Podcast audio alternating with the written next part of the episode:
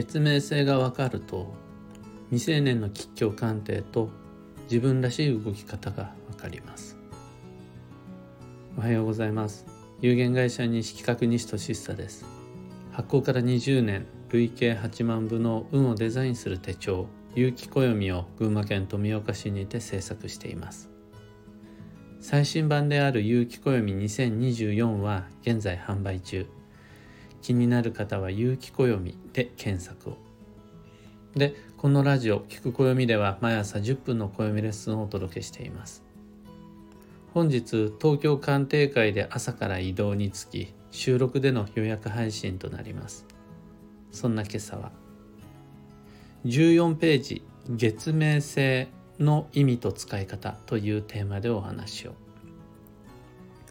一般的な和暦において月明星を調べて利用することはあまりないです。そういう考え方がないっていうよりは説明の仕方が面倒くさいのと少しだけ利用が難しくなってしまう。から省略されちゃう月明星を伏せられちゃうっていうのが主な理由だと思うんですがそのノリでいくと有機暦をしっかり生かそうっていうのが難しくなっちゃうんで月明星やっぱり重要です。そこまで難しくなくて鑑定方法は一覧表を使ってもらえればあとはゆっくりやることでかなり精度の高い月明星鑑定って有機暦だったら可能です。問題なのはで何？月明星って。どういうこと？っていう部分だと思うんです。簡潔に説明するとまず大人にとっては自分の運を発動させるきっかけとして利用できます。次に未成年にとっては時期と方位の吉凶鑑定に利用できます。大人と未成年の違いは満18歳の誕生日を迎えているかどうかです。迎える1日でも前であるならばそれ未成年。その場合は月明星でどこが吉方位か強方位かいつが吉時か吉時期か強時期かを鑑定しますこれいずれも有機暦の14ページに掲載した通りなんですがそこ読んだだけだと分かりにくいはずなので口頭で少し補足説明します。でこれをきっかけにして何月に生まれたかで決まる月明星の意味と使い方に少しでも親しんでもらえると嬉しいです。僕がですね個人的に好きなんです月明星。正直なところお勉強と思って説明しようと思えば本命性の説明いくらでもできるんですが所詮それって潜在的な能力または変えることのできない才能生まれながらに良くも悪くも与えられたギフトっていうのがもうなかなか生かしにくいんですよね。自分の持ってる才能って表面に現れてるわけではないし常に引き出せるわけではないし。その点月明性って違うんです。じゃあどうしたらいいかの答えを教えてくれるんです。じゃあ未成年はどうやって時期と本位の吉凶鑑定をしたらいいのか教えてくれるし大人に対してもじゃあ困った時に何をするといいのかのヒントを教えてくれるのが月明性になります。これは鑑定の現場でも自分自身のビジネススタイルや迷った時の選択をする上でもめっちゃ使うんでおすすめですまず能力を引き出す行動としての月明性の使い方なんですがみんな自分らしさを見失う時ってあると思うんですもしくはあの今持ってる自分の魅力が表面的なものだったとして生まれながらの潜在的な魅力能力才能を引き出そうと思ったら何をしたらいいのかその方法論で迷ってしまうこともあるはずです。どうやって働くのがいいのかどうやって人と付き合うのがいいのか世間では本ではネットではいろいろ言ってるけど私に最も適したやり方は何なのか。ここ迷ってしまった時に旧星学では月明星を鑑定してくださいって言います。それらは本来自分が持っている普段は隠れている才能能力力を引き出すための具体策になりますと。月明星には一泊水星から九死火星まで9種類の星があってそれぞれ月明星別に行動が違うんです。一泊水星だったら一つ選ぶこと。そこから自分の本来の運が発動する。時刻土星であるならば単発で終わらせずに継続すること。2回目3回目2ヶ月目3ヶ月目を前提とした働き方や暮らし方付き合い方をすること。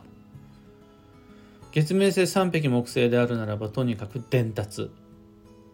プレゼンテーション告白。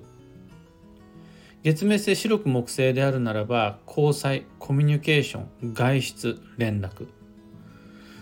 月明星合土星は適応。その状況に合わせるニーズに応じる。月明星六白金星であるならば協力。協力の定義が自分と誰かともう一人自分も含めて3人以上で同じことに取り組む。月明星七石金星が整理する。これは減らすことです。予定を減らす。手間を減らす。予算を減らす。削減整理整頓。その洗練の作用が月明星七石金星の自分らしさを引き出す方法論。月明星八白土星は工夫する。試行錯誤や軌道修正微調整。の現状維持以外のことが工夫です。最後月明星旧歯火星が学習する。これは教えることと教わること。両方を繰り返し行うのが月明星旧歯火星の学習するになります。これに関してはおぎゃと生まれてから死ぬまで自分自身が自分らしさを引き出すための初めの一歩になるものです。勘違いしちゃいけないのが常にこれで生きなければならないという限定ではないんですよね。というか今自分がやってることがうまくいってるなら家族と仲良くできてるなら仕事が順調ならば暦のことなんて旧星学なんて気にしなくていいんです。今自分が感じているその順調なサイクルがまさに明日明後日も選ぶべきサイクルなんですところが見失う時があるんですよねうまくいかない時があるその時にどうしたらいいんだ？で迷ったら月面性別行動で本来の自分らしさにアプローチしていく。これが旧星学における月面性の最も基本的な使い方です。次に。満18歳の誕生日を迎える前の未成年が家族として友人知人としてもしくは大切な人の子供としているならばいいんですよ。旧世を中心に。一泊水星だったらいつが吉時期吉方位。時刻土星だったらどこが吉方位強方位。って調べるのはいいんですがその子の何年生まれで決まる。本命星ではなくその年の何月生まれですか？ってことで決まる。月命星を基準にして吉凶鑑定をしていただく。これが重要になってきます。で昔は西企画の雪暦の中に月明星載せなかったんです。それねぶっちゃけ僕の周りで月明星が必要な人、まあ、まあもっと言っちゃえば僕の友人で子供がいる人がいなかったんです。もうあの20代の前半はもちろんのこと20代中頃もいなかったんです。ただ僕が278になったぐらいから周りで僕の大切な顧客友人に子供たちが生まれたと。そして子供たちの